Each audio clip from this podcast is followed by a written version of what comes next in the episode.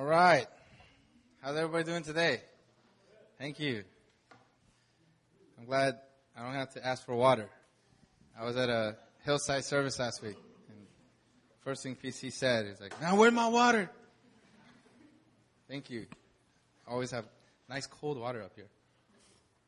Yeah, last week, uh, Mina and I were in um, Seoul. I was invited to speak at joint prayer meeting. Joint prayer meeting is a, a, a gathering of churches, English ministries in Seoul, uh, once a month on the third Saturday, where we come together and we pray. We pray for the nation of Korea. We pray for the reunification of North and South Korea. It's a it's a heavy topic that's on our hearts, and that's one of the main purposes of joint prayer meeting. We're going to meet and, and we're going to continue to contend uh, for the reunification of North and South Korea, uh, for uh, just for freedom until this oppression comes to an end. And so last week I had a chance to preach there, and um, I, I, mentioned this in my in my prayer meeting um, in the prayer meeting this earlier today, but like I had this like you know because I love Seaside, I love it here, I love you guys, and like I had my sermon ready. And I was like prepared to have this like, you know how people do shout outs? Like, oh, I'm to do a shout out. I had the shout out ready in my head, ready to go. Um, I was like, man, I'm to say, I'm going to honor my church. I'm to bless my church. And I went up there. I don't know why they did this, but they clapped for me very like excitedly for a very long time. And it really threw me off guard because they don't know me. Like most of these people don't really know me very well. And so they're just like, ah! And I was like, oh, what's going on? I got actually a little embarrassed. And like I got a little flustered and I was like, oh, and I totally forgot. I totally forgot that I wanted to do the shout out to Seaside. So right now I just want to shout, out. I love Seaside and I love you guys. And you know what? There's no, really no other place that I would like to be except in here worshiping with you fine people. Uh, this is a powerful house of God and I'm, a I am honored uh, to be one of your campus pastors. If you're new, if you're new and you're joining us for the first time, my name is Caleb. Uh, I'm one of the pa- campus pastors of Seaside, along with my wife Mina, uh, who's taking care of Ethan in the, the, baby room. And we've been here for about almost two and a half years now. Um, yeah, about two and a half years. We planted our church two years ago, uh, in January, uh, in, in, April of 2012. Uh, and today, 2014, it is a year of wisdom for our church. Everybody say wisdom. Wisdom. wisdom. It's a year of wisdom. And with wisdom, we also need this thing called discernment. Everybody say discernment. discernment. Okay. Uh, I like how Anthony sometimes when he says discernment, he says discernment. Like he uses a Z, and I think it's like I don't know if it's black or what, but he's just like, it just sounds a lot cooler than when I say discernment. You know. Uh, but I believe that discernment is the beginning of the application of wisdom. Okay. In First Chronicles twelve thirty two, you talk about the sons of Issachar. And he, and they're described as men who had understanding. That word understanding in the Hebrew is discernment of the times to know what Israel ought to do. Okay. Discernment can be critical in our lives. Discernment is very important for believers. Okay, yesterday or two days ago on Friday night, Mina made me dinner and we had like this frozen fried foods from a while back, but we froze them, right? Like they're like Korean fried foods, and we've had them for a while, but they're, they're so good. When you reheat them and put them in the oven, it tastes amazing. And so she made a bunch of them, and I was eating them. And there was this one, it was a fish one. And then Mina was like, oh, I don't like this one. You can eat it. And so I just ate it. And then immediately after I ate it, I realized, oh, that one had gone bad. like I felt it right when I, like, I got up from my chair. I was like, oh, I'm finished. And I said, oh, I could taste it. And it's bad. I had a discerning palate, right? And so immediately I just went to the bathroom and I threw up, right? Came out. I felt great afterwards. And I didn't get sick or anything. If I was very discerning, I wouldn't have eaten it in the first place. But my discernment there, I was, I was more hungry than discerning at the time. But like for Christians, this, we need discernment. We need, we need to be discerning. Okay? It's a key for our spiritual walk. And God's calling His people to discernment. Okay? To grow in our discernment. In Philippians 1 9, it says, And I in my, and it is my prayer that your love may abound more and more with knowledge and all discernment. So you may, you may approve what is excellent and so be pure and blameless for the day of Christ. God's calling us to, to greater and greater discernment for our lives.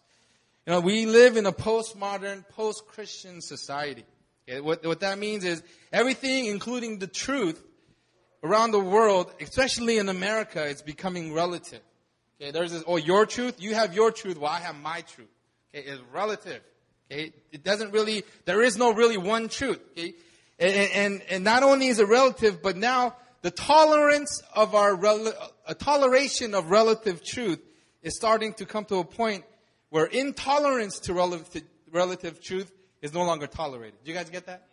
Okay. So like, like this relative truth intolerance is coming to a point where if you're intolerant of like relative truth, now that's no longer tolerated by this world. You have, you, you have your truth, or you, I have my truth. You gotta honor my truth. You gotta, you gotta respect my truth. And as a people of God, we are called to be discerning. Okay, to separate God's ultimate truth from all the worldly truth that comes to defile and corrupt. A few decades ago, okay, in America, you would have never seen like a gay couple kissing on TV. It, it just wasn't done. Right? I remember one of the first time it was actually done on primetime television was on Dawson's Creek. It was like this one kiss. It was, like, it was supposed to be the first time, and I like I watched Dawson Creek. I liked it, um, and it was like this big deal. They're like, oh, like first, you know, and, and but now it's like the norm. You watch TV and just like the homosexual lifestyle and, and just, you know, like man, man kissing man, it's just, it's a regular thing, even on just like network TV in America, right? It's, it's no longer like, you know, the, the thing, the, the, whatever they felt back then about, oh, this is bad, it no longer is the case. Today, Pastor Christian, he's going to be continuing his sermon in Seoul, uh, the Wisdom About series. He's doing wisdom, uh, dealing with like parents, wisdom dealing with like non-Christians. Well, today is a, it, he's doing a sermon called Wisdom uh, concerning like homosexuals and how to relate with homosexuals. And one of the things we have to realize is we have to love them fully. God calls us to love them fully. It's not a conditional love, like, oh, but the, we have to learn to love them, but we also have to learn to like hold fast to the truths that we know, biblical truths that tells us what we need to know and what we need to believe and the values that we have to instill upon our family and the people in our lives. So there's a, a like there's a there's a, a, like a line there that needs to be kind of like drawn and Pastor Christian is going to be addressing that today in his sermon. I, re, I, I encourage you guys to check it out. You guys can check it out on our Facebook page, or if you go online, you can just download the, the MP3. I'm excited to hear it because that's one of the things that I've like like been kind of like a while ago. I preached on it that like if we are really to love, okay, but uh, like there needs to be like like this like love that's free, freely given. But at the same time, there is this like aspect of holding on to God's truth. To guard God's truth. And so God causes people to discernment. Okay? To hold fast to God's truth. To guard it with our hearts and keep it guarded for the next generation. To guard doctrine and the understanding of scripture. To protect the church from false teachers and heresies, from people that believe that Jesus was not a man, but it was in fact just a spirit. Okay? People that deny the deity of the Holy Spirit. People that deny the Trinity. Cults that distort scripture and God's truth to manipulate and to lead astray. We have to hold on to God's truth. We need discernment to do so. And so God calls his people to discernment. We have an enemy that is constantly throwing lies upon lies upon lies at us. He is called the father of lies. And his goal is to take us down to utter destruction using his lies. And so God calls his people to discernment. And although as Christians we are born again and we are governed ourselves by the Spirit of God, we still have the ability and sometimes a tendency to resurrect our flesh, to rely on our flesh, to rely on our own understanding. And so God calls his people to discernment. Discernment in the scriptures is the ability to differentiate or separate. Okay? The Hebrew word for discern, there's a few words, but the one that's used most predominantly in the Old Testament is called being. It's not spelled being. It's actually B-I-Y-N, but it's pronounced being. In Kings 3 9, Solomon is asked by God, what do you want? And Solomon, being this young ruler, he says, Give your servant, therefore, an understanding mind to govern your people that I may discern between good and evil. For who is able to govern this, your great people? And that word being is used. And it's used to, as discern, to perceive, to understand. But the literal meaning uh, behind this word in the Hebrew is to differentiate. It actually means to separate, to, to put space between. Okay? Uh, uh, uh to, to like, like t- take this and you, it does, this does not mix with this. That's the, that's the, the imagery that comes from this word. When you study this word, basically it's saying this should not mix with this. Upon close examination, bringing separation between things is what discernment is all about. In the New Testament is also the same. The New Testament in the Greek, there's a, there's a few words. There's diakrino and dokimazo.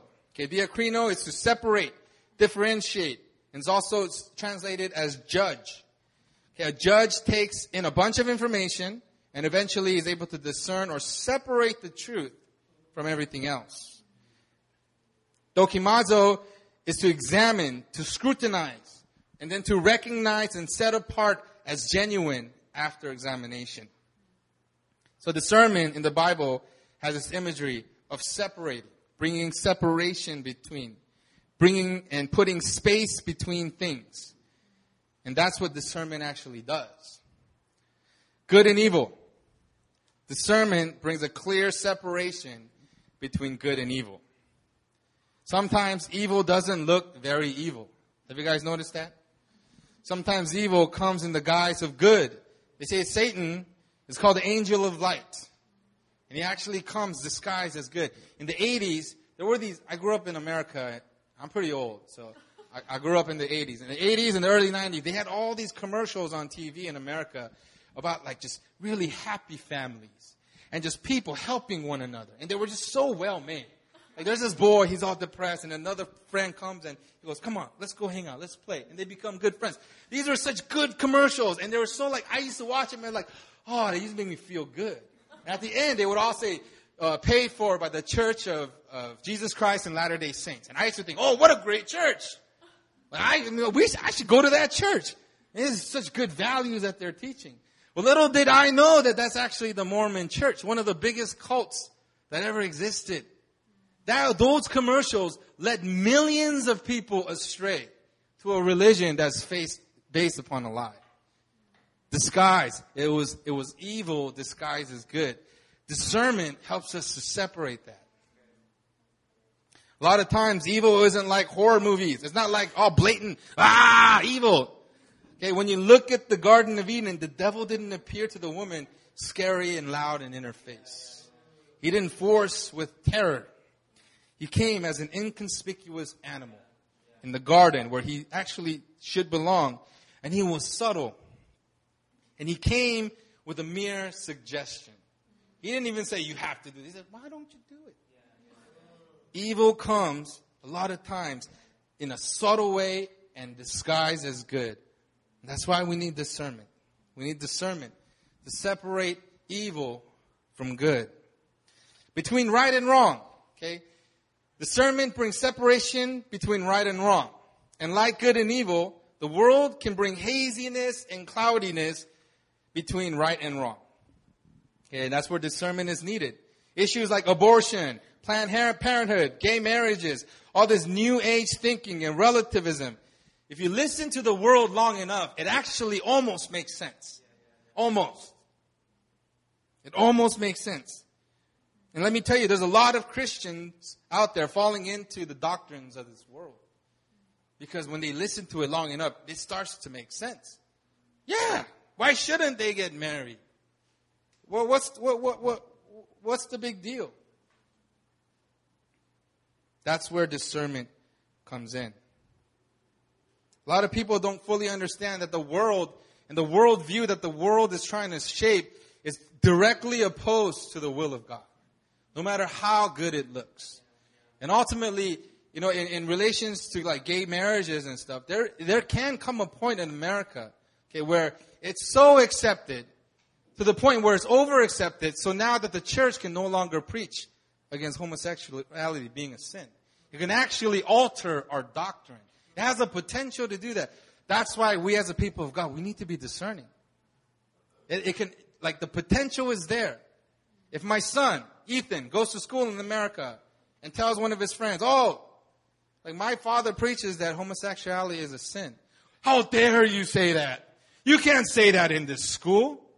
And eventually if government like mingles with God's things long enough, it can actually start to shape how men of God, good people of God starts preaching the word. It defiles the word of God. That's why we need discernment. Separate between good and evil. Separate between good, right, and wrong. Differentiating between the will and the call of God for our lives and our selfish ambitions. We've all seen it. Oh, I think this is the will of God. It, she's pretty, you know, she, she's, she's great. It's, it's the will of God for me. I can tell. You guys get married, you know, with, with not, with no discernment, with no understanding, with no wisdom behind your decisions. That's why we need discernment. Differentiating between good, better, and best. You know, we have free will. We have free will. God gave us free will. And in doing so, many times, we have choices in our lives. Choices that, that could be good, that could be better, and choices that are God's best for us. And a lot of times it's not a choice between good and bad. It's a choice between good, good enough, or God's best for us. That's where we need discernment. Mina and I, when we were dating, I got a clear discernment that she was the one for me. Uh, like you guys, you guys, you know, probably think this is the only. No, I've dated other girls in New Philly, and we're still friends, and you know, we still hang out. We, we used to get along. But, but I knew when, I, when we went on our second date, spirit of discernment came upon me. And the Lord said, you know, this is the one. I, I knew it. God was speaking to me. He said, everything that you've been waiting for is right here. And I was able to discern. That's why, that's why I was so confident. Because it, it, the confidence didn't come from, from what I felt and what I thought, but it came from the word of the Lord. To separate from truth from error from truth and half truths. That's why we need discernment. As people of God, discernment is clearly something that we need. It's something that we have to go after. And it's, you know what? It's not, it's like, people think discernment is like a car. Oh, he has a car, but he doesn't have a car. No. To a certain degree, we all have discernment.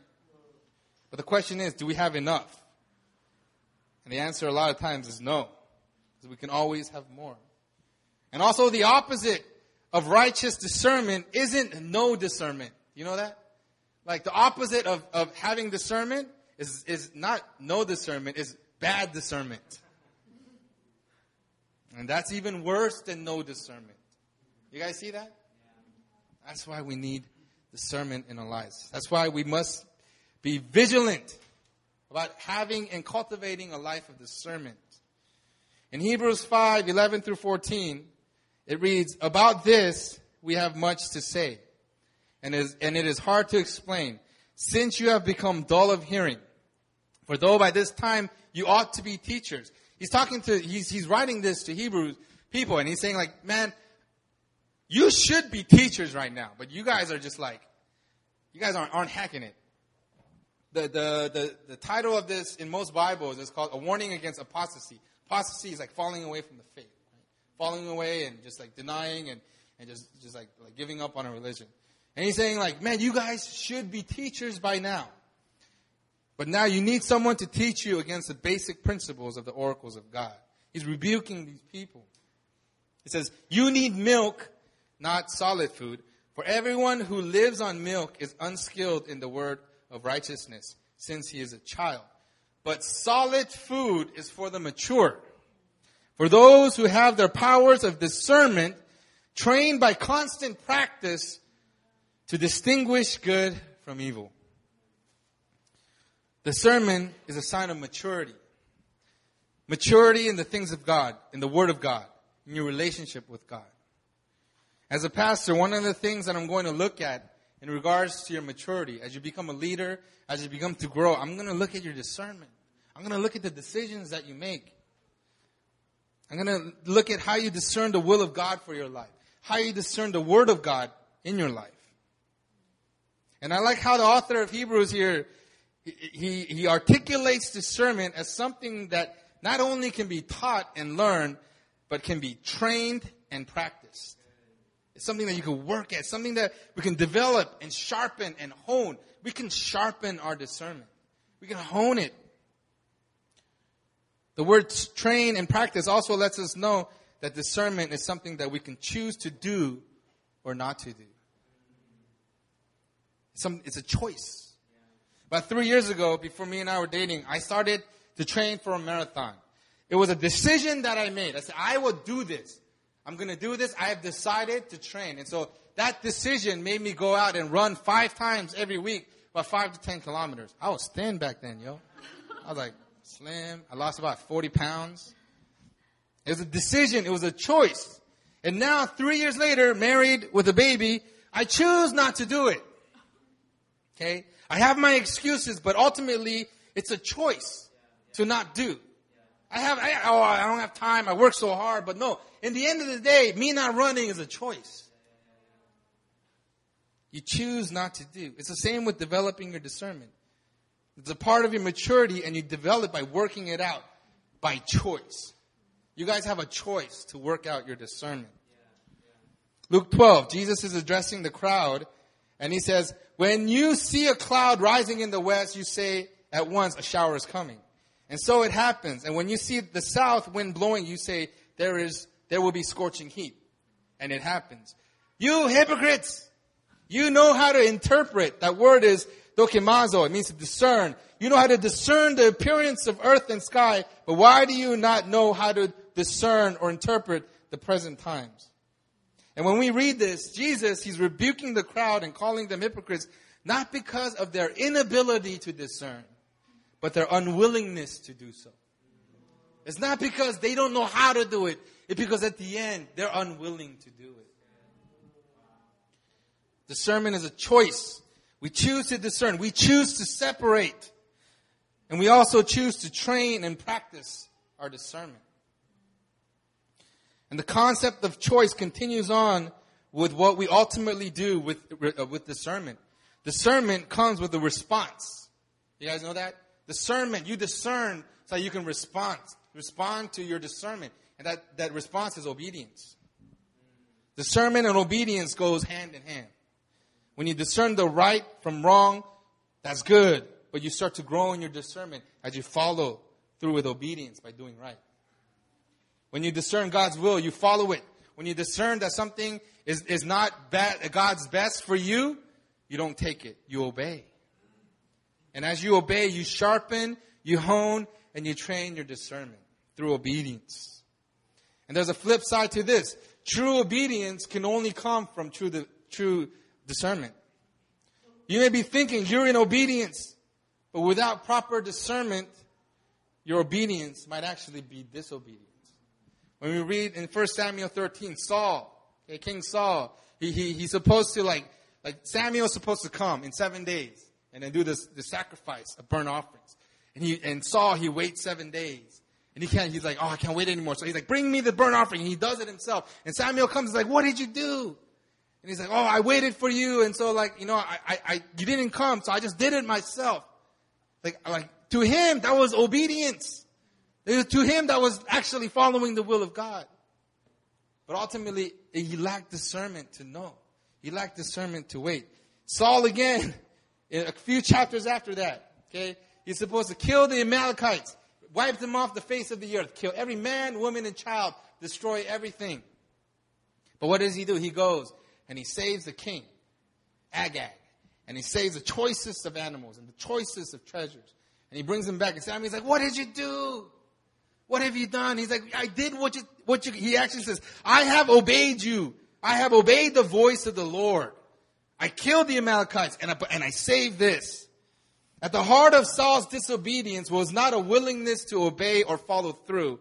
It was a lack of discernment. It was his lack of discernment that actually led to his disobedience. D- discernment is important in our lives. As God's people, as a people entrusted with establishing and advancing God's kingdom on this world, we need discernment. We need to grow. We need to sharpen. We need to own our discernment. Now there is something that we need, we must understand. Just like there is wisdom in this world, there is discernment in this world. It's the discernment that the world deems acceptable. It's discernment that comes from the wisdom of this world, the wisdom of this age. And it doesn't necessarily seem bad or evil per se. There's a lot of people that have a discernment in business. It's discernment that comes from, from understanding and, and, and truly like realizing and like learning about business. There's discernment in, in science and in technology. And it's not, it wasn't, it doesn't seem evil per se. Okay, Pastor Christian, he loves Steve Jobs, right? He always talks about Steve Jobs. And he had a discernment, he had wisdom in business and technology. And it wasn't an evil wisdom. It was good. It was effective. And on a certain level, there was God's anointing upon Steve Jobs. He's like, if the people of God aren't going to rise up and do this and advance in this technology, God's like, you know what? I'm going to deposit it into this man. But for the people of God, the superseding wisdom and discernment that we live by cannot be that of this world. It can't be, our wisdom, our discernment cannot be of this world. You see, there's a standard to discernment, okay? There is a standard to discernment, a standard that the discernment needs to be measured and guided by. I read a book recently called Power of Habit by Charles Duhigg.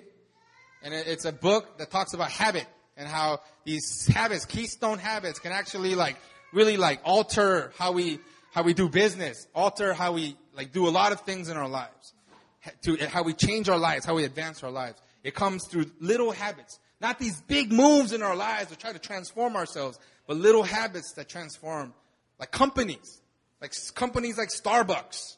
You know, is one of the big parts that he talks about is Starbucks and how, how little habits within the company transform this into like a every a Starbucks on every every corner.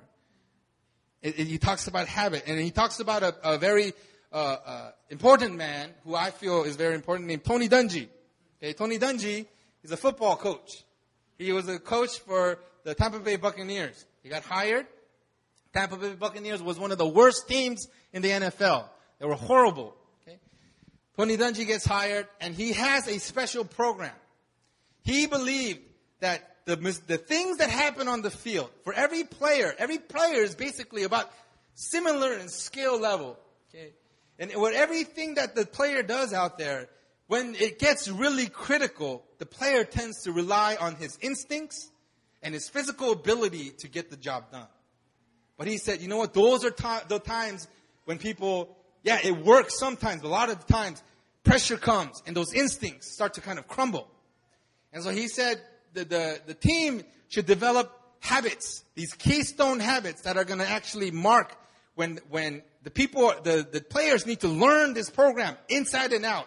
It has to be a part of them. So when they line up at the line of scrimmage, when the, the, the linebacker's toes are faced, uh, faced a certain way, when the quarterback's head is tilted in a certain angle, those are habits that they know that how to react and what to do in those situations.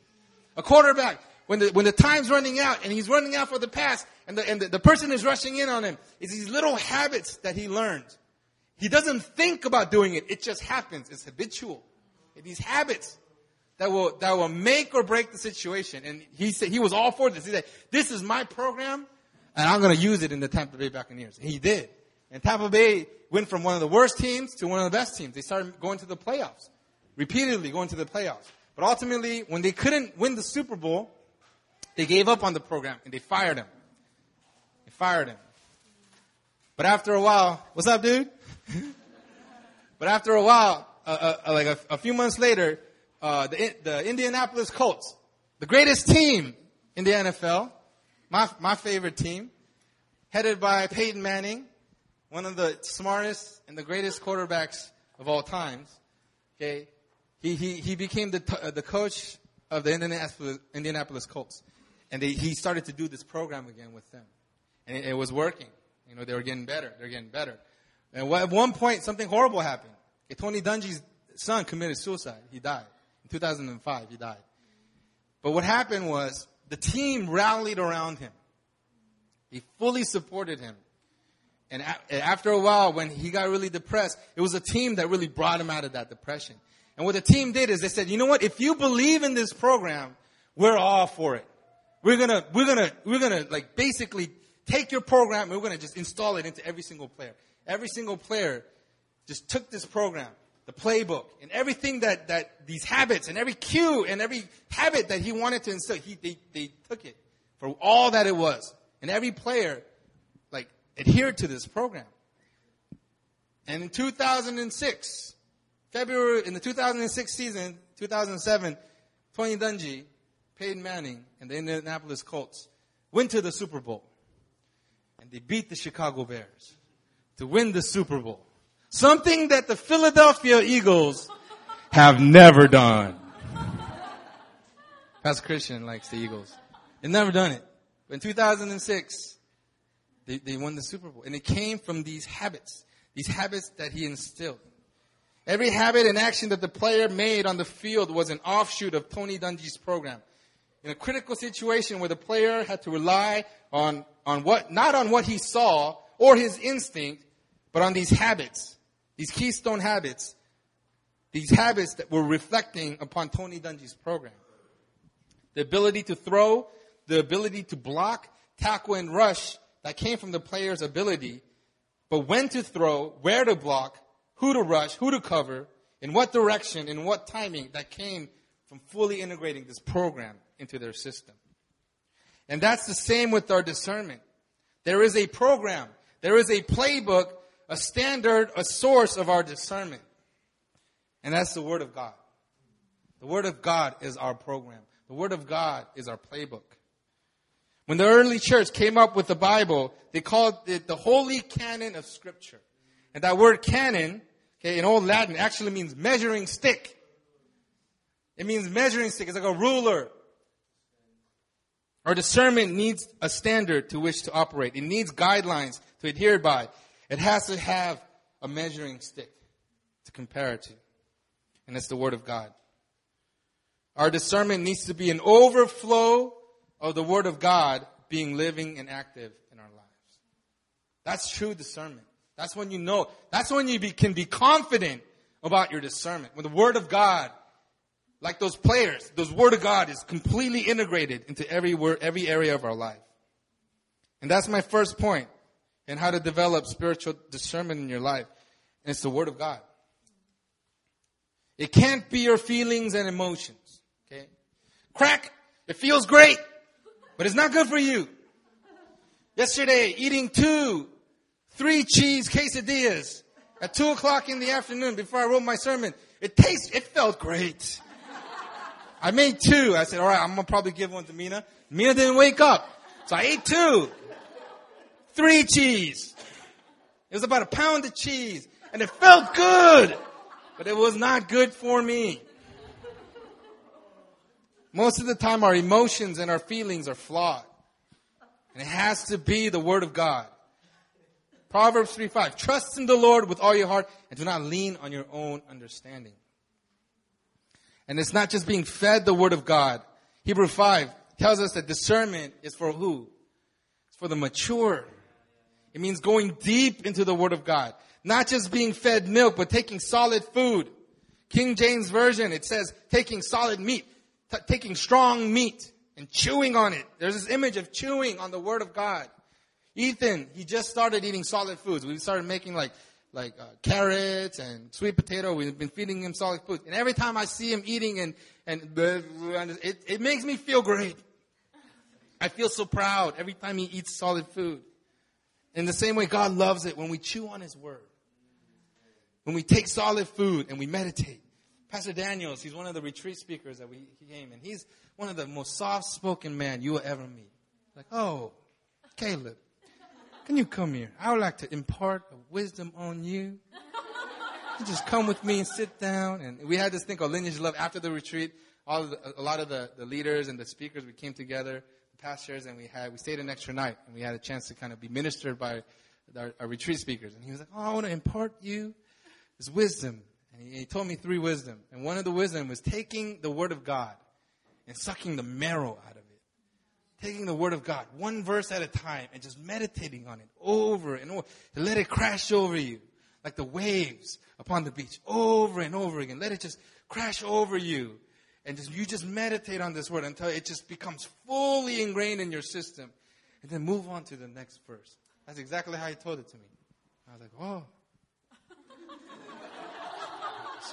Thank you. Thank you. But it's so true. You know, one of my, I preached last week and joined prayer meeting, and that, that, that, there was a lot of, like, you know, like healing and healing that happened afterwards at the altar call. But when I preached, I felt the power behind my words because this is a word that I've been meditating on for about five months. I, I, I, re, I realized I was preaching joint prayer meeting, and I asked God, God, what should I preach on? And He said, redeem your life from the pit. He just gave me that part of one verse. And I meditated on that verse for close to five months. And, and, and I sat down to write my sermon, and it, it, it was difficult at first. I had so many things I wanted to write. But then God just like, he, he, he, he formed it in me. He's like, this is, is in your system. And it was one of the first sermons that I preached where I didn't really have to look at my notes. It was actually in me. It was flowing through me. But that's the way that we need to look at the Word of God. For us to have true godly discernment, the Word of God has to be living and active, infused into your utter being, your, your very being. Like the way that Tony Dungy, can you turn on the AC? The brand's kind of cool. It's kind of hot up here.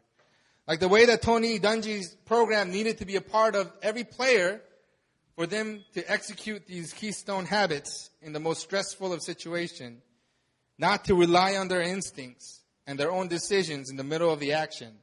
Our discernment needs the work, the Word of God to be that for us. The Word of God needs to be our playbook, our program, the measuring stick. It has to be a part of who we are. And that takes time and it takes dedication. It takes work. It takes training. Hebrews 5. It takes training and practice. That's why the author in Hebrews says that discernment is for the mature. Although it's hard work, it won't be hidden from you. As you start working out your discernment, as you start working at the Word of God, it says, My son, if you receive my words, it's Proverbs 2. And treasure up my commandments with you, making your ears attentive to wisdom and inclining your heart to understanding. And yes, if you call out for insight, that the word is discernment, it's being bina, it's a derivative of the word I gave you earlier. It, if you, if you call out for, for discernment and you raise your voice for understanding, if you seek it like silver and search for it, for hidden treasures, then you will understand the fear of the Lord and find the knowledge of God. We have to work at it. It's not easy. Our discernment comes from saturation in the Word of God. It's simple and yet complex. It's not for the immature, it's for the mature. Point number two, you have to desire it. If you want discernment in your life, you gotta want it. You gotta want discernment. It's not our inability, but our unwillingness. We have to have a desire for wisdom a desire for discernment. But wait. Although we may have a desire for wisdom and a desire for discernment, your desire must be an offshoot of humility and not self-promotion. Stay with me. Discernment comes out of a desire born of humility. Humility that says, I don't know and I don't trust my own judgment. I must become discerning because I don't know. I can be deceived. I have a habit of relying on my flesh. I know that I can't trust my own feelings and longings and emotions and thoughts and concepts, so I must be discerning according to the Word of God. I love what our retreat speaker, Dr. Kirby, says about our struggles. He said, Our struggle is not with the devil, but with God. And the struggle here is how much more do I want God? How much more do I want His Word infused in my life? How much more do I want to be renewed in my mind and take the old mind and, and take and bind it to the mind of Christ? Renewing your mind requires letting go of your old mind. Your old mindset. How much of that do you want for your life? You need to desire discernment. You need to desire wisdom. And ultimately, if there's work, You have to work at it. You have to train at it. Number three, pray. Ask for it. Here's where the desire for discernment has to now depend on God. You have your desire, but it can only come from God. Uh, in, in 1 Samuel, young Solomon, okay, he, he asked, God asked him, what do you want? I, I read it earlier. He's like, well, you know, you, you've, you blessed King David, my father, and now you've made me king and I'm young. So what I want is discernment to understand and, and differentiate between good and evil so I can rule your people rightly. And God, what does he say? I want us to turn to that. It's First Samuel's. I think it's First Samuel's 3.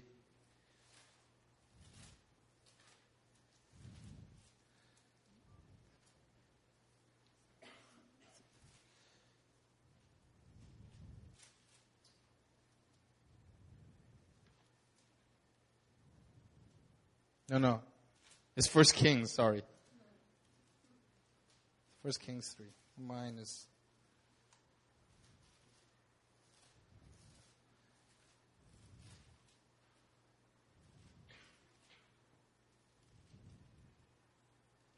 It says, Give your servant therefore an understanding mind to govern your people, that I may discern between good and evil for who is able to govern this, your great people. And God says, it pleased the Lord that Solomon had asked this. And God said to him, because you have asked this and have not asked for yourself long life or riches or life of your, for, or for yourself, or for yourself long life or riches or, or life for your enemies, but have asked for yourself understanding to discern what is right. Behold, I now do according to your word. Behold, I give you a wise and discerning mind that none like you has ever been before you, and none like you shall rise after you. Okay? Right here, when I read this, like God, it actually surprises God a little bit. He's like, what? You're going to ask for wisdom when you can ask for the riches. You can ask for all of these things, but you ask for this. And it says it pleased him. You got to understand when you're asking for wisdom, there is a priority to what you're asking for. Wisdom can't just be on a list of things that you tag on at the end of your request for God. It has to be paramount. There, there, there needs to be certain things that you need to sacrifice for wisdom. Do you get it? There is a order here that God is, you could have asked for this. You could have asked for that, but you asked for wisdom. In, in, in God's mind, uh, Solomon, he sacrificed those things. Do you see it? He sacrificed asking for riches. He sacrificed asking for his enemies to be destroyed. He sacrificed all these things so that what? He can have wisdom. There is a lesson in that. There is a priority to asking for wisdom. It has to be paramount in your life. It has to be paramount. And also in James 1 5, if you, if any of you lacks wisdom, let him ask, who gives generously to all without reproach, and it will be given to him. But let him ask in faith with no doubting. For the one who doubts is like a wave, like a wave of the sea that is driven and tossed by the wind. A lot of us, we think when we ask for wisdom, it's going to be like, God, can I get, can I get some wisdom? Ching, thanks a lot. I'm going to start discerning now. No. It's not instantaneous. Yeah, he says, he, if you ask, he'll give you generously, but he's going to give it to you in his timing. Why would we doubt? Why would we need faith? Because it's not instant gratification. We need faith as we ask for discernment, as we ask for wisdom. We need faith to know that it will come. And I love how a chapter later in James, that faith without works is dead. He, he says that faith without works is dead. You can desire, you can ask, and you can even have faith to see wisdom in your life. But ultimately, if you aren't doing the work to get wisdom, your faith is really dead. It's meaningless. He's saying, yes, if you ask God for, for wisdom, He's gonna give it to you. But you gotta have faith. And you gotta work that faith out. You gotta do the things that's gonna bring you wisdom into your life. You gotta start incorporating the Word of God into every area of your life. You have to start praying. You have to start communing with God. That's gonna, that's what's gonna bring the discernment. It's not like, you know, like, like a, a wish list. I put, I add this to my wish list. Ding. God, can you give me some wisdom next week? Thanks. All right. See you later. No. We ask, but we ask in faith and not doubt. Even though it may not come, we don't doubt because we know that God's going to release it according to His time, according to His will. He will release wisdom into your life. But we need to pray. Do you see it? Do you see where I'm going with this? Discernment and wisdom is a process. It's a process. There is a process to discernment. There is a process to wisdom. We have to be, we have to find ourselves in that process. Point number four, learn from godly discerning leaders. This is one of the things that I want to mention is that I, like when I see people ministering and, and being and, you know, like walking out discernment, Pastor Christian, he's younger than me by three months and I think six, three years and six months. He says four years, but I think it's three years and six months. He's younger than me. But you know what? When I see him minister, and I've been with him for a while, and we've been together in meetings, in the core meetings, and we've seen him make certain decisions, and we've seen him like, like instill certain knowledge and wisdom upon us. And sometimes I think, man, what are you doing? It doesn't make sense. But when I see him and, he, and his discernment, his discernment is spot on. I've seen so many times where he, he'll call something and he's like, man, that's exactly what it is. He has such a good discernment. My discernment has gotten better by, by, by serving under him. That's what you have to do. You have to find discerning people, discerning leaders, and you have to learn from them. It's one of the ways that you get discernment in your life. It comes from submitting to your leaders. As you submit to your leaders and you understand and you, you like it may not make sense. Sometimes it didn't make sense. I'm like, what? What do you mean Australia?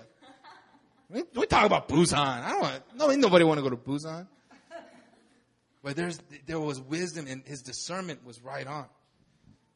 We have to learn from godly, godly people, discerning leaders that are over us. And number five, this is my last point. I'm going to close with this. We have to be led by the Spirit of God. It's simple. We have to be led by the Spirit of God. John 16, 13. When the Spirit of truth comes, He will guide you into all truth. For He will not speak on His authority, but whatever He hears, He will speak. And He will declare to you the things that are to come. He said, Jesus Himself said, the Spirit of God is going to lead us into truth. 1 Corinthians 2, 6 through 16. Let's turn to that right now. 6, 1 Corinthians 2, 6 to, 13, to 16. It's, it reads, among the mature, we do impart wisdom. There's that word mature again. Okay, among the mature, we do impart wisdom. Although it is not a wisdom of this age or of the rulers of this age who are doomed to pass away, but we impart a secret and hidden wisdom of God, which God decreed before the ages for our glory. None of the rulers of this age understood this. For if they had, they would not have crucified the glory, the Lord of glory. But as it is written, what no eye has seen, nor ear heard, nor the heart of man imagined, what God has prepared for those who love him. These things God has revealed to us through the Spirit. Where's that? Through the Spirit. For the Spirit searches everything, even the depths of God. For who knows a person's thought except the Spirit of that person, which is in him? So also no one comprehends the thought of God except the Spirit of God. Now we have received not the Spirit of the world, but the Spirit of who is from God, that we might understand the things freely given us by God. And we impart this in word, not taught by human wisdom, but taught by the Spirit, interpreting spiritual truths to those who are spiritual. The natural person does not accept the things of the, of the Spirit of God, they are folly to him. But he is not able to understand, and he is not able to understand them because they are spiritually discerned. The spiritual person judges all things, but is himself to be judged by no one. For who has understood the mind of the Lord so as to instruct him? But we have the mind of Christ. The Spirit, the Spirit of God is key in our discernment. When we make decisions, when we try to discern God's will for our lives, we have to make sure that we are walking in the Spirit of God, that we are filled with the Spirit of God, that we relate to the Spirit of God. You know, the Spirit of God is a person, not some just floating entity in the sky that we kind of have feelings towards. The Spirit of God is, he's a He. He's a, he's a person. He has emotions. He speaks. He listens. He talks. He's a person. And we need to relate to the Spirit of God. We have to commune with Him. There needs to be a relation, relationship that is built between you and the Spirit of God. He's just not your ticket to heaven. A lot of people think, oh, I have Jesus, I have the Holy Spirit in my heart, I can go to heaven. No, yes, that's true. We do have the Holy Spirit in our heart. He is, you know, He is our seal upon our hearts of salvation. But that's not all He does. His, do- his job description is, is immense. He redeems. He heals. He imparts wisdom. He speaks truth. This is the Spirit of God. And you have to understand, you have to walk with Him. You have to understand, you have to relate to Him that He is there. I remember a long time ago, when I was young in high school, I became a, like a charismatic Christian. You could say I started going to this church called Vineyard back in America. I belonged to a very Presbyterian church. One of the most Presbyterian churches in LA called Yongnak. It was the biggest at the time. It was, it was, uh, like, like, I, from, from age six when I immigrated to high school, end of high school. That's the church that I went to. But near the end of my high school years, there was this dude. His name was Young Tuck. He was bald. He was jacked. He was buff. He was about this wide. But he was about this tall. So it's kind of unfortunate. But he was, he was buff and he was bald. And him and his friend, uh, they, they were kind of our leaders, like our, our the, the young adults leaders for our high school ministry. And they come and they, they led praise and, and they, they would be, do the Bible studies. But he, he took us one time and he was like a covert charismatic. And he came with us and he said, you know what? Like, like I want to, I want to take you guys, you know, and I want to, I want to see if you guys want to, you know, come with us and, and worship at the church called Vineyard. They had a night service, so we went. I was powerfully touched. I had a friend named Sally. She got the gift of tongues right away. And then the week after I went, I got the gift of tongues. I was just, that's, that's where the call of preaching and, and ministry came upon my life. I wanted to be a missionary. I wanted to go and touch people all around the world. I was radically changed for the Lord. And in that time, I got the gift of tongues. I had this relationship with the Holy Spirit. But then, when I went to college, I rebelled. And all of that kind of went out the window, right? Some of you guys know about that. I just, I just, God, like, you know, I know you exist. I know you're there, but I'm all good. And when I came back to the Lord, I was still kind of, I had this like, the question, like, was that, was I, was I faking the gift tongues? Was I just like, you know, what was that back then? You know, me falling on the ground and all that. What was that? I don't, I don't understand. And I remember one night, it, it was, I was coming back from Friday Fire, and in the car was Mina and Anita, which is our leadership pastor in Seoul, and my friend David Pill. And I, we were sitting and we were in the church van. And Mina used to drive the church van because she was the admin. And she was driving me uh, home. And then we stopped. We were about to drop off Anita. And then there, we got into talking about the Holy Spirit. And I was like, oh yeah, I had to get the tongues. But you know, I don't, I don't, I don't see that anymore in my life. And I don't really believe it. I don't know if it was real. And I remember David Pill. And They all kind of turned around and looked at me. And then David Pill goes, do you know that the Holy Spirit is a person? I was like, yeah. And like, because he's a person, he has emotions, he has feelings. And he can be grieved. And I said, oh, I didn't know that. And he said, you know what? He's a person, and if you stop talking to a person, is that person always going to kind of be around wanting to, like, being there to talk with you? I said, I guess not. And then from that moment, I remember I started to look at the Holy, like, Holy Spirit differently. I was like, oh, like he's real and he's in me. And not just that, he wants to communicate with me. And I remember about a week or a half later, I was at a joint prayer meeting. It was when we were doing it at Onity in the big hall. I remember I was on the ground and I was like in prayer and I was coming back to the Lord. I was fervently praying. And I remember I was like, I, I had this revelation of the Holy Spirit being with me this whole time, but me not talking to Him. And it just broke my heart. And I just started speaking in tongues. And came back. It's because I, I recognized the reality of the Holy Spirit. He's, he was with me. But I had to relate to him. He's a person. You have, I have to communicate with him. You have to commune with the Holy Spirit. That's, that's where, that's what walking with the Holy Spirit, that's what being filled with the Holy Spirit is about. You get filled with the Holy He's not just an emotion. He's not a feeling. He's a person. You relate to Him. Discernment is key for our lives as people of God. We are entrusted with the work of spreading the gospel of Christ to the world that so often rejects Him, of establishing His kingdom and advancing His kingdom upon a world that's constantly rejecting Him, to, res- to represent Him, to represent the King of Kings, Christ, our Lord and Savior, to represent Him upon this earth. We need discernment. We need to know what is this and what is that. We need to know what is God and what is not. We need to know what is His will and what is not. We need to understand what is evil and what is not evil. What is good, what is bad, what is okay, what is good, what is better, and what is best. Is best for us. We need to be able to discern these things. We have to learn to discern the heart of man. We have to be able to look at people and say, you know what? I see that you're broken. I discern that you have, you're broken. You have a broken heart. God Spirit of God in us gives us the ability to discern. A lot of, sometimes that's what prophecy is, is discerning the heart of God. You're like, you know what, I think, you know, like Mina's great at, like Pastor Aaron is like, do you, are you having a bad week? Do you have a, you know, there's something wrong? You're like, yeah, I had a bad week and I have, like, you know, my mom did this and that. It, it, it comes from discernment. It comes being in tune with the heart of our Father, being in tune with the heart of God. We need to have discernment.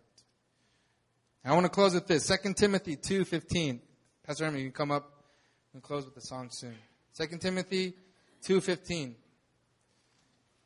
Do your best to present yourself to God as one approved, a worker who has no need to be ashamed, rightly handling the word of truth. God entrusts us with this. He entrusts us with rightly handling the word of truth for our lives. The word of truth, the word of God. Truth in all its fullness. God is saying, I entrust you to handle it well. It comes from discernment, discerning the heart of God, discerning the will of God for our lives. Let's pray. Father God,